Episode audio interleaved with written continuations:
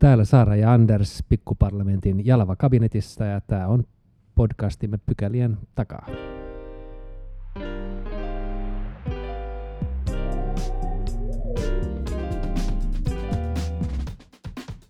Mennään ensimmäiseen pykälään ja tänään ensimmäisessä pykälässä puhumme Israelin ja palestiinalaisalueiden tilanteesta.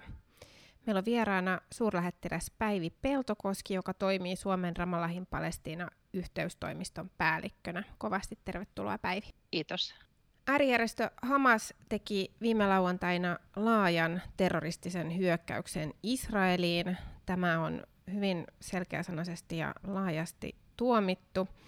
Iskun jälkeen Israel on laajamittaisesti pommittanut Gazaa ja tilanne on tällä hetkellä äärimmäisen vaarallinen ja huolestuttava.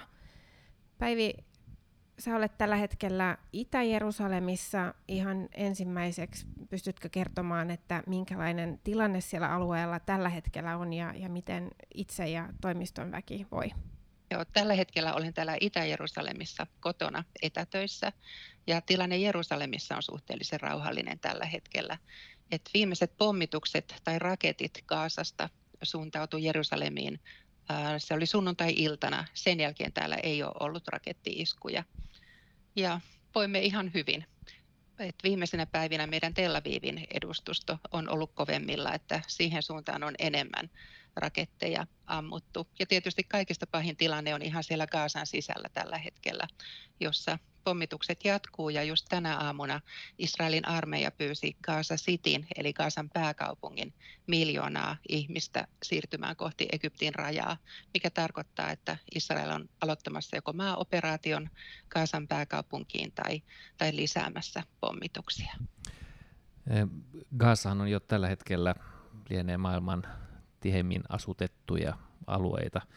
Miten se käytännössä onnistuu, kun pyydetään 1 miljoonaa ihmistä siirtymään sellaisen sisällä paikasta toiseen? Tuo on tosi hyvä kysymys ja sama kysymys mulla tuli ensimmäisenä mieleen, kun luin tuon uutisen aamulla, että Gazassahan asuu 2,3 miljoonaa ihmistä noin Espoon kokoisella alueella.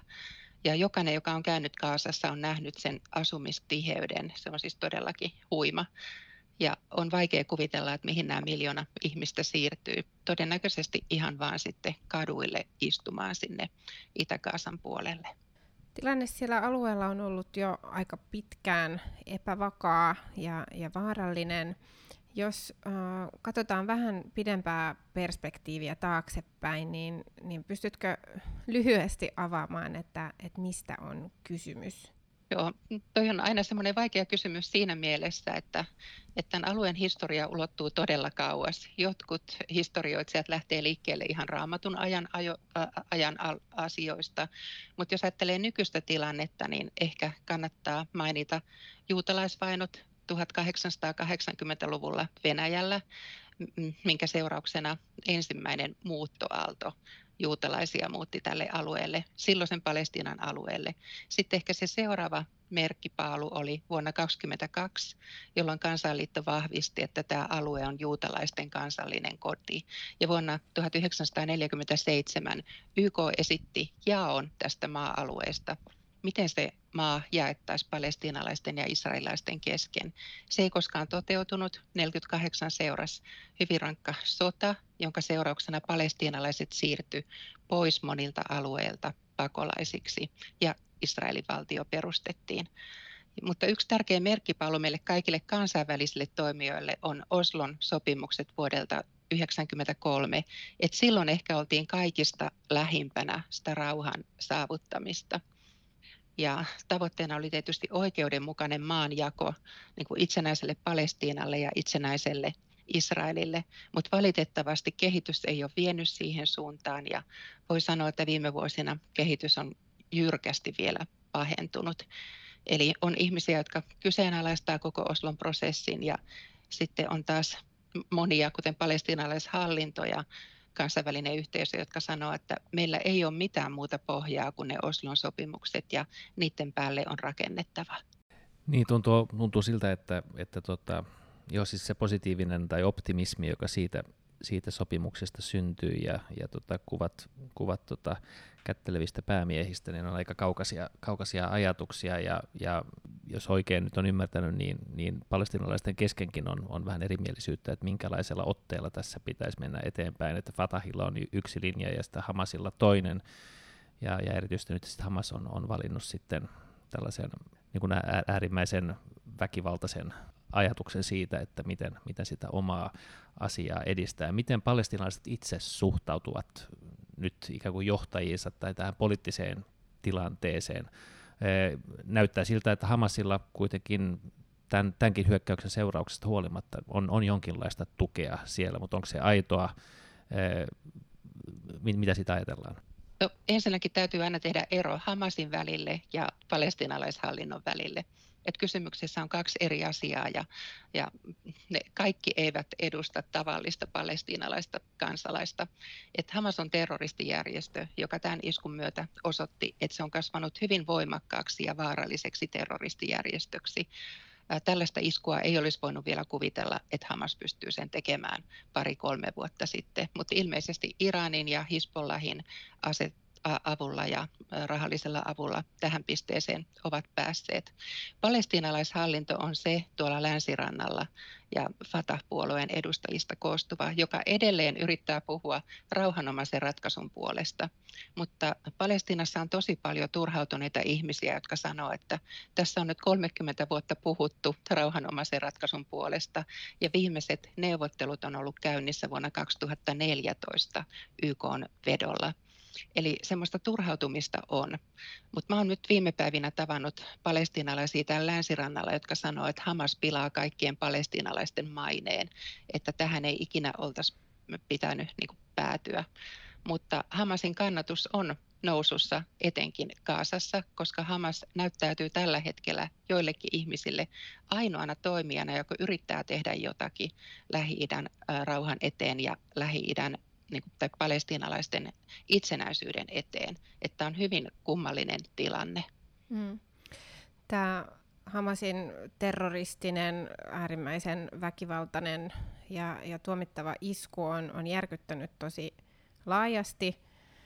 Ehkä ei ollut ihan yllättävää, että tällainen isku tulee, mutta se oli juuri näin ennennäkemätöntä, että he kykenevät tällaiseen, vaikka väkivaltaa siellä on jo pitkään nähty alueella. Mitä Hamas niin kuin tavoittelee tai kuvittelee saavuttavansa tällaisella hyökkäyksellä? Eikö siellä varmaan osata ennakoida, että siitä seuraukset on niin kuin lisää väkivaltaa?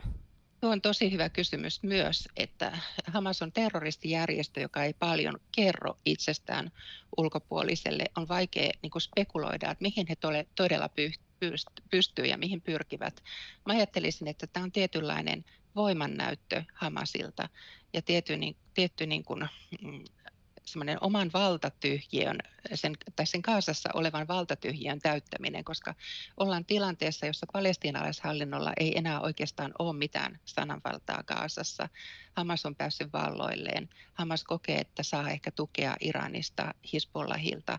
Että he edustaa jotakin tämmöistä uutta voimaa ja näyttää tosiaan koko maailmalle, että palestiinalaisten asiaa ajetaan tällä tavalla väkivaltaisin keinoin.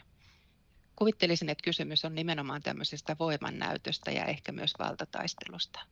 Kun puhut voimannäytöstä ja nyt odotellaan tai seurataan nyt tilannetta ja katsotaan, että mitenköhän Israel tai miten laajaksi Israelin vastatoimet, minkälaisiksi ne muodostuu, niin mikä on ollut poliittinen reaktio Israelin puolella, jos Hamas näytti voimansa, jos nyt tällaista sanaa voi käyttää, kun seuraa niitä brutaalia tapahtumia, niin mitä se tarkoittaa nykyiselle Israelin hallitukselle?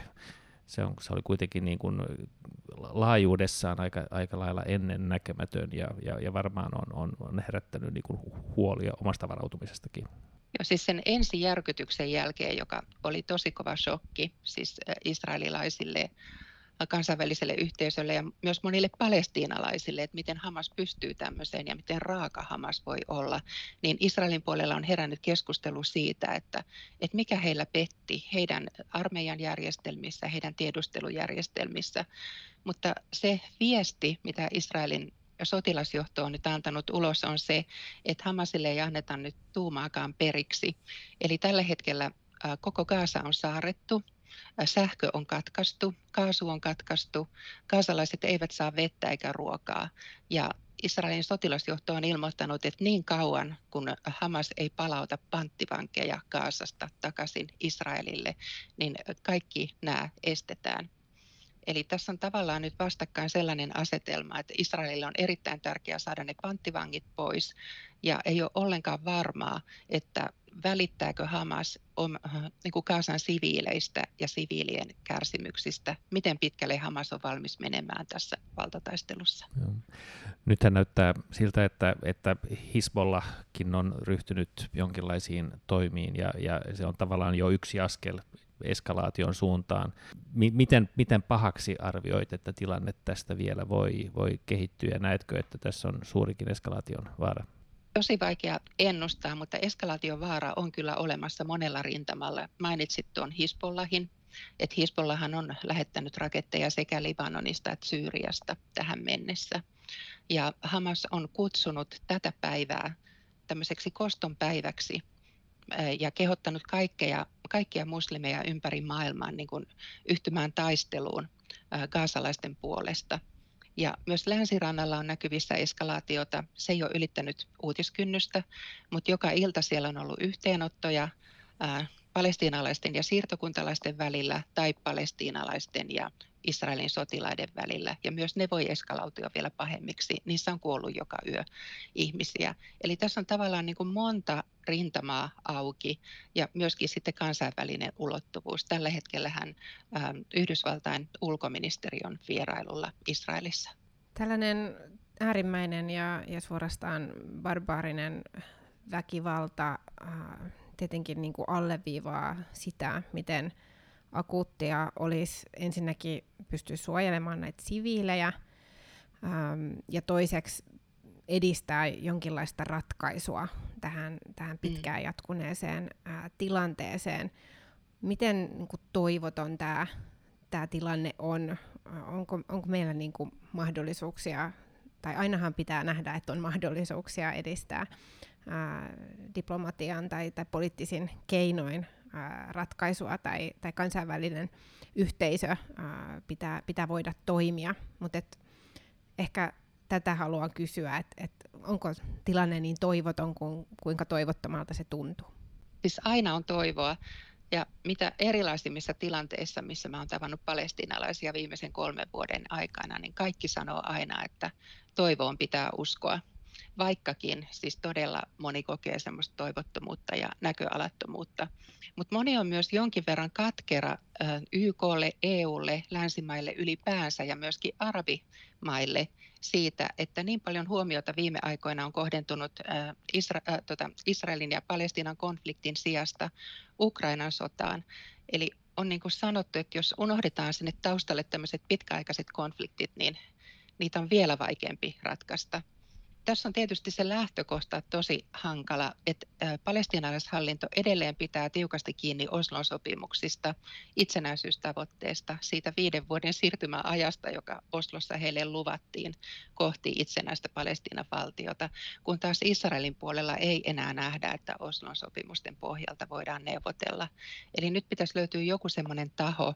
Esimerkiksi viime aikoina on nostettu esiin Saudi-Arabia, joka solmii normalisaatiosopimusta Israelin kanssa, että olisi joku yhteinen agenda, mistä voitaisiin neuvotella.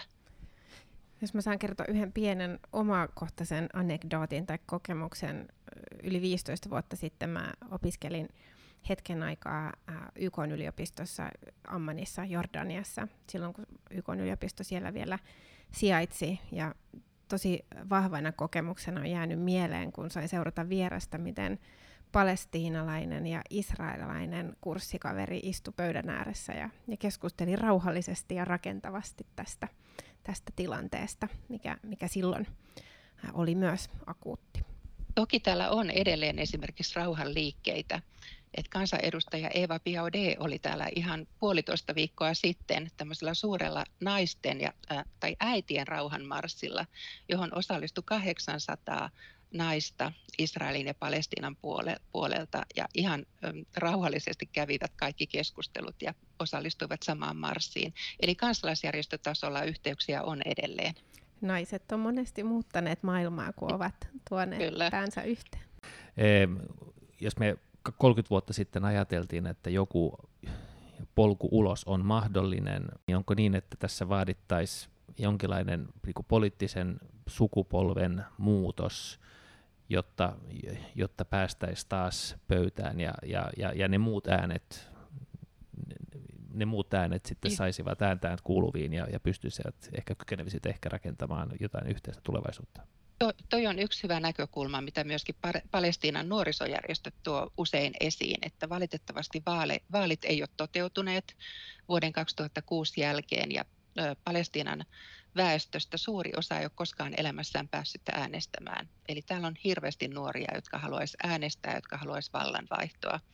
Mutta sitten on ihan kentällä se todellisuus, että kun puhutaan itsenäisestä Palestiinasta ja lähtee ajamaan tuosta checkpointilta niin sanotun C-alueen läpi kohti Ramallahia tai muita Palestiinan kaupunkeja, niin siitä alueesta on tullut ihan kuin tilkkutäkki tai reikäjuusto näiden Israelin laittomien siirtokuntien takia.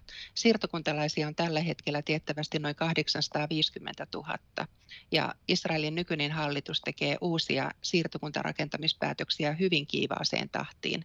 Eli nyt alkaa niin kuin syntyä epätoivo siitä, että mihin se itsenäisen Palestiinan raja enää ikinä voidaan piirtää. Ja tähän tarvitaan hyvin luovaa ajattelua, että saako nämä siirtokunnat jäädä sinne palestiinalaisalueelle vai mennäänkö siihen suuntaan, että se palestiinalaisalue pienenee ja pienenee, että nämä siirtokunnat ovatkin joskus tulevaisuudessa alueella, jota ei enää lasketa palestiinalaisalueeksi. Ulkoministeriö seuraa tätä tilannetta tietenkin herkeämättä. Ja Suomellahan on virallinen linja, jossa tavoitteena on tämä kahden valtion ratkaisu. Ja Suomi ulkopolitiikassaan lähtee aina siitä, että ihmisoikeuksia edistetään ja toteutetaan ja vahvistetaan kansalaisyhteiskuntaa. Tähän loppuun vielä näiden siviileiden tilanteesta, että tämä pitkä konflikti ja tämä äärimmäisen verinen isku viime viikonloppuna on vaatinut siis tuhansia siviiliuhreja. Ja heidän lisäksi niin valtavat määrät ihmisiä on joutuneet pakenemaan kodeistaan ja siviilejä on otettu myös panttivangeiksi, niin kuin tässä kuultiin. Minkälainen tilanne näillä siviileillä nyt on? Saako he apua? Onko tapoja, jolla heitä voi auttaa? Tällä hetkellä YK on humanitaarisen avun järjestö Ocha pyrkii neuvottelemaan Israelin kanssa siitä, että Israel sallisi tämmöisen humanitaarisen käytävän avaamisen Gaasan siviileille niin kuin Hamasin ohi, ja myöskin Hamas suostuisi sitten niin kuin suojelemaan tätä humanitaarista käytävää, mutta Israel ei ole sitä toistaiseksi luvannut. Et niin kuin mainitsin tuossa alussa, niin tällä hetkellä vielä pätee Israelin puolelta se tiukka linja, että niin kauan kun panttivankeja ei ole luovutettu takaisin Israelille, niin kauan Gaasan siviilit eivät saa ruokaa eikä vettä. Tilanne tällä hetkellä on synkkä, mutta pitää kuitenkin toivoa, että parempikin tulevaisuus on edessämme. Millä tavalla Suomi voisi auttaa ja millä tavalla tällä hetkellä ehkä autamme, jotta toivoa saataisiin synnytettyä myöskin Israelin ja Palestiinaan? Yksi hyvä keino jatkaa tästä eteenpäin on mun mielestä jatkaa kehitysyhteistyötä palestiinalaisalueilla. Meitä on täällä yhteensä 23 EU-maata läsnä ja meillä kaikilla on kehitysyhteistyöhankkeita, joista on hyviä tuloksia, jotka tuo toivoa paikallisille ihmisille ja vie monta asiaa eteenpäin. Et esimerkiksi Suomi on hyvin tunnettu täällä opetussektorilla koulutusalan yhteistyöstä. Meillä on opettajan koulutusta, peruskoulujen kehitystä. Ja myöskin ihan kyläkoulujen rakentamista kaikista köyhimmille kylille, muun muassa beduineille tuolla C-alueella. On tosi hienoa aina vierailla palestiinalaisessa koulussa, jossa näkee Suomen niin kuin tuomien uusien ideoiden vaikutusta ja sitä innostusta, mitä lapsilla on niin kuin koulutusta ja oppimista kohtaan. Sitten meillä on toisia hyviä hankkeita esimerkiksi ihan ruokahuollon tai ruokaturvan parantamiseksi Gazassa. Et esimerkiksi me ollaan lahjoitettu tämmöisiä jäämurskakoneita paikallisille kalastajille kalojen säilyttämiseksi ja oltu mukana muun muassa niin kuin broilerin rehutuotannossa, mikä on parantanut kaasalaisten ruoansaantia. Et mihin tahansa me mennään meidän hankkeisiin, niin me kohdataan aina niin kuin iloisia, toivekkaita ihmisiä, jotka haluaa rakentaa parempaa Palestiinaa.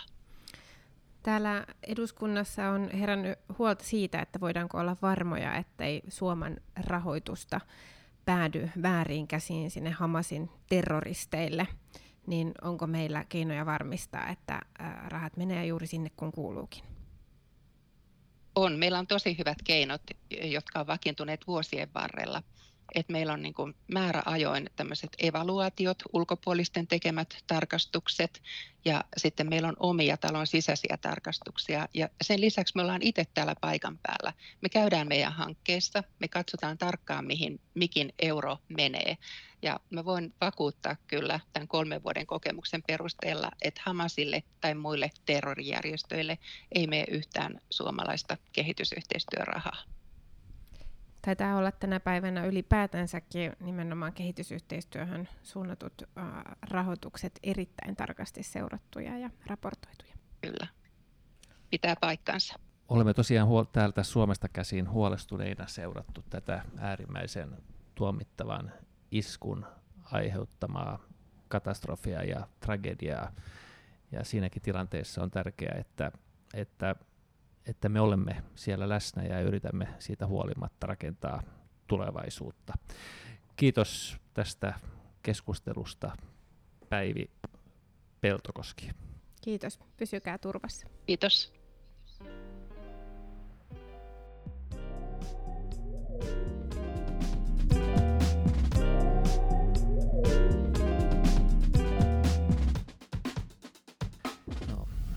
No niin, mennään toiseen pykälään.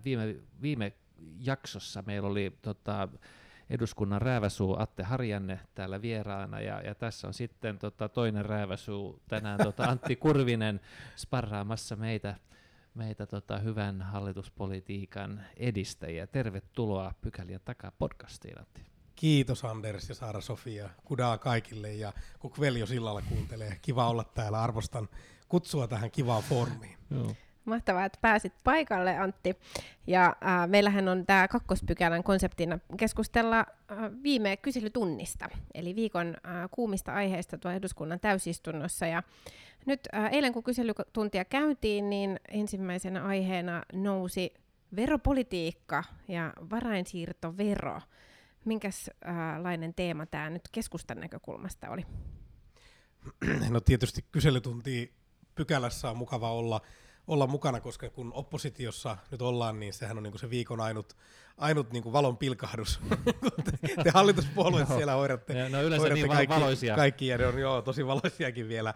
Ja tietysti nythän tuli tämä hallituksen linjaus siitä, että varainsiirtoverokantoja lasketaan ja sitten varainsiirtoverovapaus ensiasunnon ostajilta poistuu. Ja tietysti eihän se varainsiirtovero nyt mitenkään sellainen riemukas vero ole, että kun siinä hän nyt ei oikeastaan synny mitään tuloa, mitä verotetaan. Se on vanha leimavero, jota ihan aika pitkälti kai kerätään valtiolle lähinnä fiskaalisista eli taloudellisista tarpeista. Ja siinä mielessä tavallaan itse ymmärrän keskustan ryhmyrinä sen pointin, että alennetaan varainsiirtoverokantoja, sillä varmasti on oma elvyttävä vaikutuksensa rakennusalalle, mutta kyllä tämä ensiasunnon ostajien varainsiirtoverovapauden poisto, niin ei se nyt ehkä tämmöisen sukupolviajattelun, sukupolvipolitiikan näkökulmasta ole ehkä paras mahdollinen, että kyllä ne spontaanit reaktiot, mitä vaikka itse sai niin kuin kaveri tuttavapiiristä ja somefiideistä katteli, niin kyllä siellä niin kuin monella tuli semmoinen olo, että no nyt kaatui oman kämpän ostohaaveet lopullisesti tähän. Ja tietysti mun mielestä tässä on se tietty kytky myös perhepolitiikkaan, että tietty kytky perhepolitiikkaan, että kyllä se on mun mielestä ihan arkijärjellä sanottuna, että jos pientalon hankkiminen on tosi vaikeaa, omakotitalon hankkiminen tai sitten isomman perheasunnon hankkiminen vaikka kasvavasta kaupungista, niin kyllä me jokainen tiedämme, että se vaikuttaa varmasti lapsilukuun. Eli mä sanoisin näin tällaisen niin rakentavan keskustalaisen opposition näkökulmasta, että harkitkaa vielä, että voisiko sen ensiasunnon ostajien kannustimen jollakin lailla pitää ja sitten löytää ehkä muita ratkaisuja, että mun mielestä niin kuin nuoret on aika tiukoilla, että sehän on ihan nyt tutkittu, että nämä hallituksen säästötoimenpiteet, jotka tietysti on ymmärrettäviäkin, niin ne kohdentuu nyt aika paljon sinne alle 30-vuotiaisiin.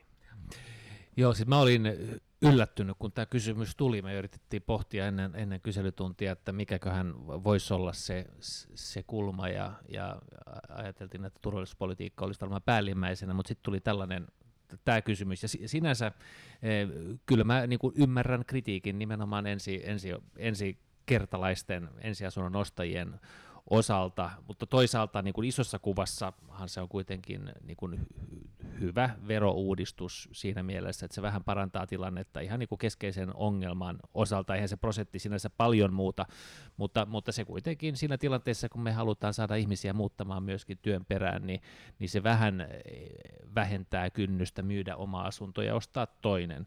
Mutta se on tietenkin selvä, että ensiasunnon ostajan kohdalla se on se 3% nyt sitten lisää siinä, missä se oli 0 aikaisemmin. Toisaalta on myös arvioitu, että se on 0%, niin se on käytännössä tehnyt sen ensiasunnon ostamisen ikään kuin niin kuin ainutkertaiseksi toimeksi, että sitä on ehkä sitten jopa niin kuin odotettu ja haluttu maksimoida se veroetu ja sitten siirretty sitä ostamista, kunnes on varaa ostaa se tarpeeksi iso. Että kyllä tässä ehkä jokin ongelma myöskin poistuu sen kautta. Tässähän on taustalla siis asuntomarkkinoiden ja rakentamisen hyvin akuutti kriisitilanne, jossa kauppa ei siis käy ja asuntomarkkina on ollut todella hiljaista, ja valtiovarainministeriöstä on arvioitu, että nämä voisivat olla sellaisia toimia, jotka sitä asuntomarkkinaa nyt sitten lähtee vauhdittamaan ja aika nopeallakin aikataululla.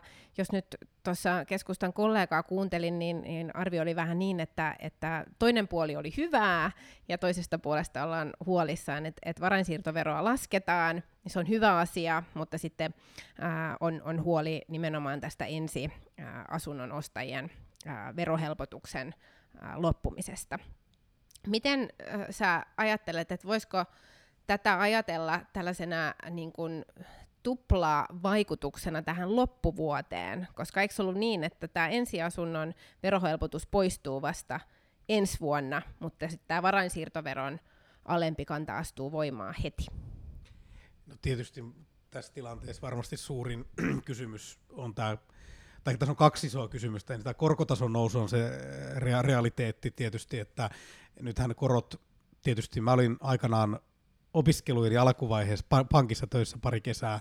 Mä muistan, että ennen finanssikriisiä, ennen Lehman Brothersin kaatumista, Euribor 12 kuukautta kävi 5,85. Se on mulle jäänyt mieleen, koska mä silloin lopetin duunit ja sitten pian alkoi tämä uusi todellisuus. Ja sitten nyt ollaan eletty niin kuin nollakoroissa, miinuskoroissa ja ehkäpä hieman meidän milleniaalisukupolven porukalla vähän unohdettiin ehkä porukalla, että rahasta pitää jotain maksaakin, ja tämä on nyt sitten hyydyttänyt, tämä on se suurin tekijä, eli tässä on niin kuin kaunis ajatus varmasti tämä loppuvuodenkin ostopiikki, mutta mä luulen, että tämä korkotaso on nyt mikä hyydyttää. Siihenkin varmaan totutaan, ja uskon, että ei korot taivaasta mene läpi, ja mä oon sellainen peruskehitysoptimisti aina luonteelta, niin mä luulen, että tässä korkotaso tasaantuu ja ihmiset pystyy mitoittamaan oman taloutensa, mutta nyt on niin paljon epävarmuutta, talouden luvut menee väärään suuntaan, ja kyllähän tämä yleinen sotauutisointi, niin tämä luo myös sellaista toivottomuuden tunnetta, eli mä väitän, että tämä toimintaympäristö syventää pahiten tämän rakennusalan tilannetta. Sinänsä pitää kiittää hallitusta, että te olette kuunnellut keskustaa, eikä tämmöinen niin oppositioinen, koska me sanoimme, että tehkää, meiltä tuli meidän puheenjohtajalta Annika Saarikolta tuli viesti, että rakennusala tarvitsee elvytystoimia, ja nyt niitä on tullut. Eli siitä myös kiitos hallitukselle, mutta tämän voisi toteuttaa tämän varainsiirtoveron alentamisen myös sillä tavalla, että voitaisiin säilyttää tämä ensiasunnon ostajan verovapaus, ja kehotan harkitsemaan sitä, mutta ymmärrän tavoitteen. Varainsiirtovero on vähän tylsä vero. Mäkin olen sitä maksellut joskus, niin mietin niin kuin sillä lailla, että vähän, että kun veron pitäisi olla niin kuin tulon verottamista, niin tässä ei tapahdu mitään tuloa. Tämä on tämmöinen niin kuin vanha leimavero. Joo. Niin edustaja Kurvinen viitannee siis siihen, oliko siinä 15 toimea, jotka hallitus toi tämän rakentamisalan kriisin siihen viittaan. Hyväksi. Ja tämäkin on niin kuin hyvä suunta. Tämä oli nyt siihen lisäksi vielä. Ja tämä arvioitiin nyt tuovan, onko nyt noin 7% lisää sitten vaihtoa asuntomarkkinoille, että sen verran vilkastava vaikutus sillä on. Sitten on tietenkin se kysymys, että asuntomarkkinoiden tilanne tai rakentamisen tilannehan on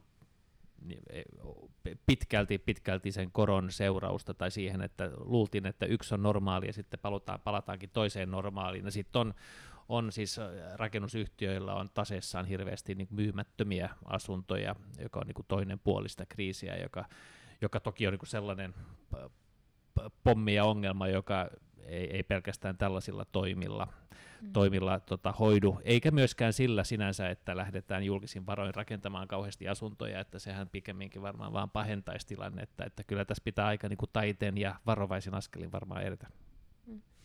Joo, ja lisäksi tietenkin tähän tilanteeseen vaikuttaa kustannusten kasvu, siis rakentamisen kustannusten kasvu. Sinällään oli ihan virkistävää, että asuntopolitiikasta puhuttiin kyselytunnilla. Kyllä. Se ei ole yleensä ollut tällainen kuuma poliittinen puheenaihe. Se on ollut muutaman kerrankin esille. Joo, se on aina ihan ilahduttavaa. Mutta nyt täytyy kehua sit vuorostaan vähän keskustaa. Nimittäin oppositiopuolue keskusta esitti seuraavan kysymyksen, ja he nostivat esille sitten tämän ulko- ja turvallisuuspoliittisen tilanteen, mikä on tällä hetkellä erittäin huolestuttava ja vaarallinen. Anders tuossa vähän viittasi, että sitä odotettiinkin, niin se tuli nyt sitten entiseltä puolustusministeriltä. Joo, ja itse asiassa näillä sanoin odotettiin siellä, kun pohdittiin etukäteen, että vastuullinen oppositio varmaan kyselee tästä.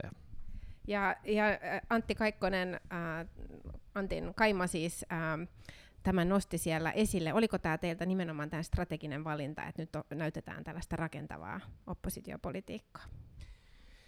No toki pyritään olemaan kohtuullisen rakentavia aina. Kohtuullisen etuliitteelle joo se, ja me halutaan olla niin kuin vastuullinen oppositio, että tietysti tämä on ollut itse asiassa aika paljonkin keskustelua herättänyt tämä keskustan opposition meno, vaikka tietysti hävittiin vaaleissa ja ollaan superpieni puolue niin kuin historialliseen jatkumoon verrattuna vain 23 edustajaa, mutta silti kun me mentiin oppositioon, niin todettiin se, että me ei niin kuin olla sellainen kaiken oppositio, vaan meillä on tietyt arvot siinä, ja kyllähän niin kuin isoimmissa yhteiskunnan asioissa, siis tällainen kansallinen turvallisuus, ulkopolitiikka, yleinen järjestys ja turvallisuus, niin ei niissä voi oppositiopolitiikkaa tehdä, eli tarkoitan koronan tyyppisiä asioita, Ukrainan tukeminen, Suomen maanpuolustus, ja totta kai tämä oli siinä mielessä strateginen valinta, mutta myös me ajattelimme niin, että aika paljon ihmiset siellä kotisohvilla haluaa tästä tietää, koska tämä todella, niin kuin, tämä Hamasin operaatio, hyökkäys, terrori-iskut Israelissa, niin ne on järkyttänyt suomalaisia valtavasti, ne kuvat silmittömästä väkivallasta siviilejä kohtaan, ja vielä enemmän tietysti pelottaa se, että miksi on tapahtunut Suomenlahdella jotakin outoa, voisi sanoa, Ilkka Remeksen kirjojen tyyppisiä tapahtumia, ja kaikilla varmaan meillä suomalaisilla on vahva epäilys, mistä on kysymys, ja me ajattelimme myös niin, että tällainen foorumi, eduskunnan niin kuin tunnetuin ja näkyvin toimintamuoto, niin tämä niin kuin, tämä pitää niin kuin tällä viikolla alistaa tälle asialle, että ne 100 000 katsojat ja kuuntelijat kuulee ja näkee tästä asiasta. Joo, kiitos siitä. Se oli hirveän tarpeellinen keskustelu, ja siinäkin mielessä mieltä ylentävää, että siinä oppositio ja hallitus myös kiittelivät ja tukivat toisiaan. Siis tämähän on ollut suomalainen perinne ja meidän vahvuus, että ulko- ja turvallisuuspolitiikassa ollaan varsin yhtenäisiä, yksituumaisia, ja siihen ei liity tällaista vastakkainasettelua tai nälvintää. Ei ole siis Suomessa perinteisesti liittynyt kuin ehkä sit muissa politiikan teemoissa. Tästä mun mielestä kyllä kiitokset nyt rakentavalle keskustelulle. Suomessa on sellainen hieno instituutio kuin maanpuolustuskurssi, ja sehän aina alkaa sellaisella niin kuin katastrofiskenaariolla, joka yleensä on vähän niin kuin yliampuva ja vähän ehkä liioiteltu, mutta kun katson näitä viime päivien uutisia, niin se on ihan kuin lukisi sitä skenaariota, että ensin Israelissa niin kuin lentää tuhansittain siis raketteja, ja niin kuin ei nyt ihan täysmittainen sota, mutta ollaan aika lähellä. Sitten Suomenlahdella katkeaa kaasuputkia, mahdollisesti häiriöitä tietoliikenneyhteyksissä, niin kyllä niin on syytä olla huolissaan. Ja siis se, että kriittiseen infraan nyt sitten potentiaalisesti on tahallisesti vaikutettu ja aiheutettu tuhoa, Se on jollekin sikäli, kun se on tahallinen, niin kyllä niin kuin aika lailla niin kuin dramaattinen veto, ja siitä kyllä ihan syystä yritetään keskustella rakentavasti yli hallitusoppositiorajojen. Ja tämä maanpuolustuskurssiajatus on mullakin noussut esille, siis nyt kun tällaisia tapahtumia tapahtui, niin meidän poliitikot kuin meidän viranomaisethan myöskin niin kuin reagoi just niin kuin siellä kurssilla on opittu. Se varmaan kertoo myös siitä, että aika moni on kurssi käynyt. Oletteko te käynyt? 220 kurssi. Ensimmäinen vuoden 2017 kurssi pitää mainostaa. Se oli virallinen Suomi 100 kurssi, ainakin meidän kurssilaisten meidän omasta mielestä. Mulla oli 228, aivan erinomainen 218. Opettavainen kurssi. Joo. No ehkä lyhyesti vielä ehditään ihan pari sanaa vaihtaa. Ehkä tuohon vielä tähän turvallisuustilanteeseen semmoinen näkökulma, ehkä myös vähän niin kuin eduskuntaryhmän puheenjohtajan näkökulma, että on hirveän tärkeää, että kun me eletään vaarallisia aikoja, voi sanoa näin suoraan, niin eduskunta pidetään hyvin informoituna. Eli tässä voisi sanoa pienen niin kuin toiveen, Anderskin on maan hallituksen ministeri, että meillä ulkoasianvaliokunta, puolustusvaliokunta, siellä ei äänestellä, siellä tiedetään, miten salaisia papereita käsitellään, niin on tärkeää, että pääministeri ja muut ministerit informoi eduskuntaa ajoissa, ja tietysti myös meillä on hyvä perinne siitä, että myös oppositiopuolueiden puheenjohtajia pidetään informoituja. Korona-aikana toimittiin näin, ja tämä on valtavan tärkeää, että tämä yhtenäisyys säilyy. Se on, emme nyt sano, että me muutenkaan sitä horjutetaan, mutta se lisää yhtenäisyyttä, että eduskunta ja oppositio pidetään informoituna. Joo, se on hyvä pointti, ja se on niin kuin hyvä perinnekin, jos nyt perinteistä voi puhua näissä kysymyksissä. Elina Valtonenhan totesi tässä, ulkoministeri, että kyllä, että ministerit ovat kaikkien valiokuntien käytettävissä. Ja en tiedä, onko nyt ihan niin kuin jotain sen konkreettisempaa vielä tehty, mutta on selvää, että on hyvä, että kaikki on niin kuin samalla kartalla tässä asiassa. Ja myös pääministeri kyselytunnilla tähän viittasi juurikin näin, että tärkeää, että ollaan yhteydessä ja tieto kulkee niin kuin on tähän mennessäkin kulkenut. Sitten oli vielä kysymys, vihreät kysyivät luonnonsuojelun rahoista, olisiko ollut näin? Just ajattelin, että ehkä meillä aika loppuu eikä ehditä mennä siihen. Joo, näin oli. Vihreät kysyivät luonnonsuojelun rahoituksesta. He halusivat siis jatkaa keskustelua, joka oli edellisenä päivänä ollut juurikin pääluokkakohtaisessa budjettikeskustelussa. Ja näinhän se on, että niukkoja aikoja elämme. Iso osa tästä luonnonsuojelun rahoituksen pienemmästä osuudesta liittyy kuitenkin siihen, että siellä on ollut määräaikaisia rahoituksia, jotka nyt päättyvät. Mutta mitäs mieltä Kepu on? Onko luonnonsuojelulla liian vähän rahaa? No mun näkökulma tähän on, ja nyt sairastan sitä posttraumaattista ministeritautia, mikä on tämä, että muistelen vanhoja ministeriaikoja, se on aina yhtä tyylitöntä, mutta se sopii tähän tilanteeseen, eli vapaaehtoinen luonnonsuojelu on Suomessa supersuosittua ja superhyväksyttyä. Ja tämä olisi tosi tärkeää muistaa. Eli luontopolitiikassa vapaaehtoiset toimet, joista saa sitten erilaisia taloudellisia kompensaatioita, ne on tehokkaita ja ne on hyvin hyväksyttyjä. Eli esimerkiksi Metso- ja Helmi-ohjelmat, joita maa- ja metsätalousministeriö ja ympäristöministeriö on hoitaneet, ja minäkin hoidin niitä vanhana maa- ja metsätalousministerinä, niin ne ovat olleet niin kuin, siis valtava menestystarina. Siellä on siis maanomistajat soittelee ministeriön tyyliin tai viranomaisille muille, että mulla olisi täällä tällainen kohde, joka voi olla arvokas voisiko tämän suojella. Eli tavallaan niin kun meidän täytyy luontokatoon vastata, meidän täytyy vastata ilmastokriisiin niin, ja on näitä ennallistamispaineita ja muita, niin otetaan vapaaehtoisia ohjelmia käyttöön. Ne on niin kun sellaisia kaikki voittaa tyyppisiä ja meillä on kaikkia kosteikkoja kunnostettu ja siellä on metsästysmatkailua ja lisää lintuja ja kaikki on niin kun tyytyväisiä. Joo, tähän on helppo niin kun jatkaa, että asiahan on juurikin näin, ja näistä vapaaehtoisen suojelun ohjelmista on todella positiiviset kokemukset.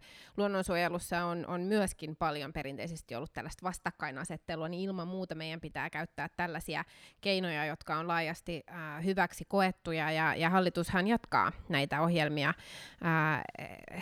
Metson ja Helmin lisäksi, niin myös Nousu-ohjelma, joka liittyy näihin vaelluskaloihin, että niihin on vaikeassakin tilanteessa määrärahat varattu. Joo, ja se perusrahoitushan on samalla tasolla kuin aikaisemmin. Se tietenkin, joka nyt on erilaista, että nämä kertaluonteiset niin kuin ylimääräiset satsaukset, jotka kaiketi määriteltiin viime hallituskaudella niin kuin ylimääräisiksi siksi, että ne oli ikään kuin lisäsatsauksia, niin niitä ei enää ole. Tietenkin jos niihin vertaa, mikä toki voi tehdä, mutta ehkä se ei ole ihan täysin objektiivinen tapa tarkastella asiaa, niin silloinhan ne on pudonnut, mutta jos pohtii sitä perustasoa, niin sittenhän se on aika lailla samalla tasolla kuin mitä se on ollut aikaisemmin.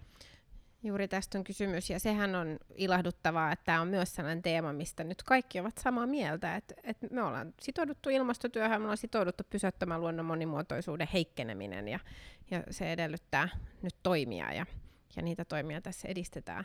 Voisi sanoa sillä tavalla, että suomalainen ei tykkää niin kuin pakottamista. Ihmiset tykkää sitä, että on vaihtoehtoja ja meillä on monia esimerkkejä, vaikka kyläyhteisöt, maanomistajat kimpassa on ennallistaneet upeita kohteita, parantaneet vesistöön tilaa ja se on ollut sellainen olo, että kaikki voittaa, että luonnonsuojelu ei ole niin kuin pois multa ja mun yhteisöltä jotenkin taloudellisesti, vaan se voimme voittaa. Ja aina kun on vaihtoehtoja, valinnanvapautta, sitä ihmiset tykkää, pakottamista ei tykkää suomalainen, ja sitten voisi sanoa näin, että erityisesti eteläpohjalaiset ei tykkää siitä. No niin. Sano eteläpohjalainen. Päästetään tämä eteläpohjalainen kotiin viettämään tupailtoja, tai mitä te keskustalaiset nyt sitten teette viikonloppuisin.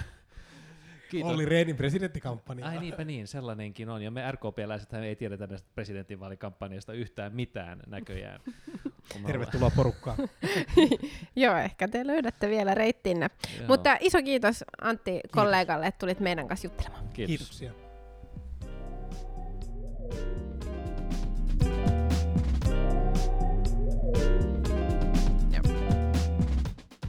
Vi går till paragraf 3.